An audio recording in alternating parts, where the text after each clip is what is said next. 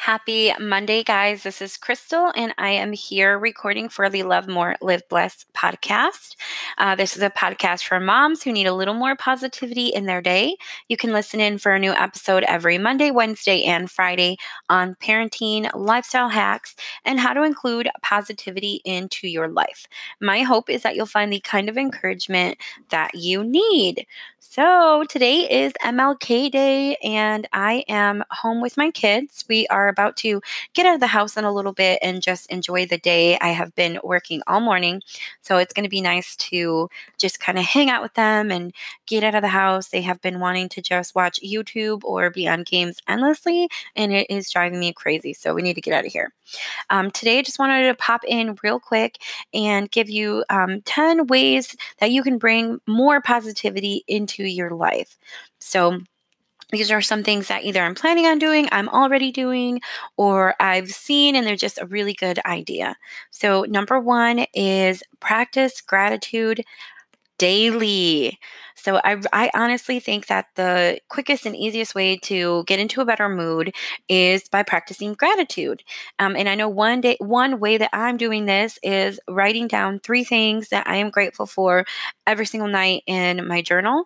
Um, I also write three things that I've accomplished, and I write three goals for the next day. So my little routine is when I wake up, I grab my journal, I grab my planner, I can reread the things that I'm grateful for. So I start off in a good mindset, and then I can read read my goals for that day. I can pop those into my planner if I need to. And I do this all while my, you know, the three minutes that my coffee is brewing. So then that is done. And that is an easy way for me to get into the habit of practicing gratitude, um, reading it, reminding reminding myself of it, and then going through my day. So um, you don't have to write it down. You can even, you know, state it out loud while you're in the shower or while you're getting ready. Um, you can do you can do a voice recording on your phone. You can write it in your notes. You can share it on social media. Whatever you have to do just to get that gratitude out. So, um, number two is you want to make your home and your environment as positive as possible. So you can um, you know, get rid of clutter. You can make sure that you keep a tidy home if untidiness stresses you out. Um, it does to me. I work best when everything's clear and tidy then you need to untidy stuff and get that trash out and you know try to get a plan on keeping things clean. Have your family members help you. Anything to help you get rid of that clutter. Um, i know in my office i recently decluttered and moved things around and i set up i was so inspired by a friend from school from back home in michigan. She had posted this little yoga corner and she had her little um, I don't I don't remember exactly what she had on the little table and then she laid her mat next to it and it was her yoga corner and it, I think she had like a little plant um, and I was so inspired by that and I made a little yoga corner slash meditation area in my office and I've got my Buddha statue my salt lamp I got some crystals my um, notes of the notes from the universe by Mike Dooley and a little basket of um, positivity books and so that's in my office I can can see it every day. I have my, I have our vision boards up. And I'll try to post a picture on my Instagram stories today. So if you want to hop onto my Instagram at love more underscore live blessed, you can see my little positivity corner that I set up. Um, and then another thing is, you know, of course, limit the time that you spend around toxic people. So that is a whole I know I have an episode on that. So you'll have to go through and and find that if you're currently struggling with toxic people in your life. Um, another way that you can bring po- positivity, so this is tip number three, is listen to some good music. So I love music and I haven't listened to more of it. I, I mean, I don't usually listen to music, but since I got my Alexas in my home, it's just so much easier to have the music around me. Um, one playlist that I absolutely love is I ask her to play the. Um, Oh my god. Oh, it's called Emancipator. So I asked her to play the Emancipator station or music by Emancipator on Amazon.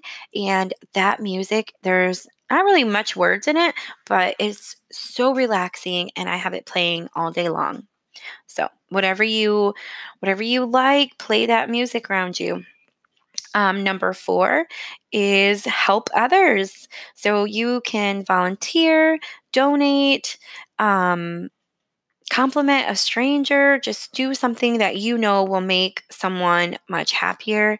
I like to put put this back and put the spin on this back into our family. So, how can we surprise our spouses? How can we make life a little more fun and for our kids, you know? So, I think it really starts at home on how we um, with helping anyways.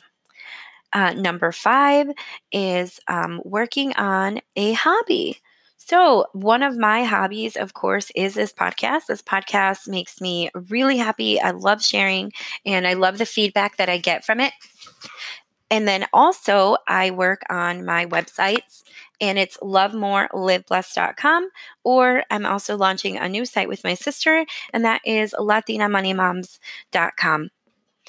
So, whatever your um, your hobby is, I know I also started like uh, going to Zumba, and that has been really fun too. I don't know if I really would say that. Um, well, I guess you could say working out is a hobby. So, we shall see. So, this is a good halfway point to talk really quick about the sponsor of this podcast. All right, on to tip number six. Tip number six is to practice mindfulness. So, to be fully present in the moment. Um, I know I've seen that meme where, you know, your brain is, you have too many tabs open. And that, I mean, looking at my computer right now, I have about 26 tabs open. And yeah, it drives me crazy. And I feel like that is my mind sometimes. Um, so, practicing mindfulness in a few ways that I've done it is um, I've been meditating. I actually started meditating last, I think it was 20 yeah last year 2018 early 2018 i started meditation um, learning how to meditate and just quiet the mind. I like to do a lot of youtube guided meditations because sometimes i feel like my mind just goes off track.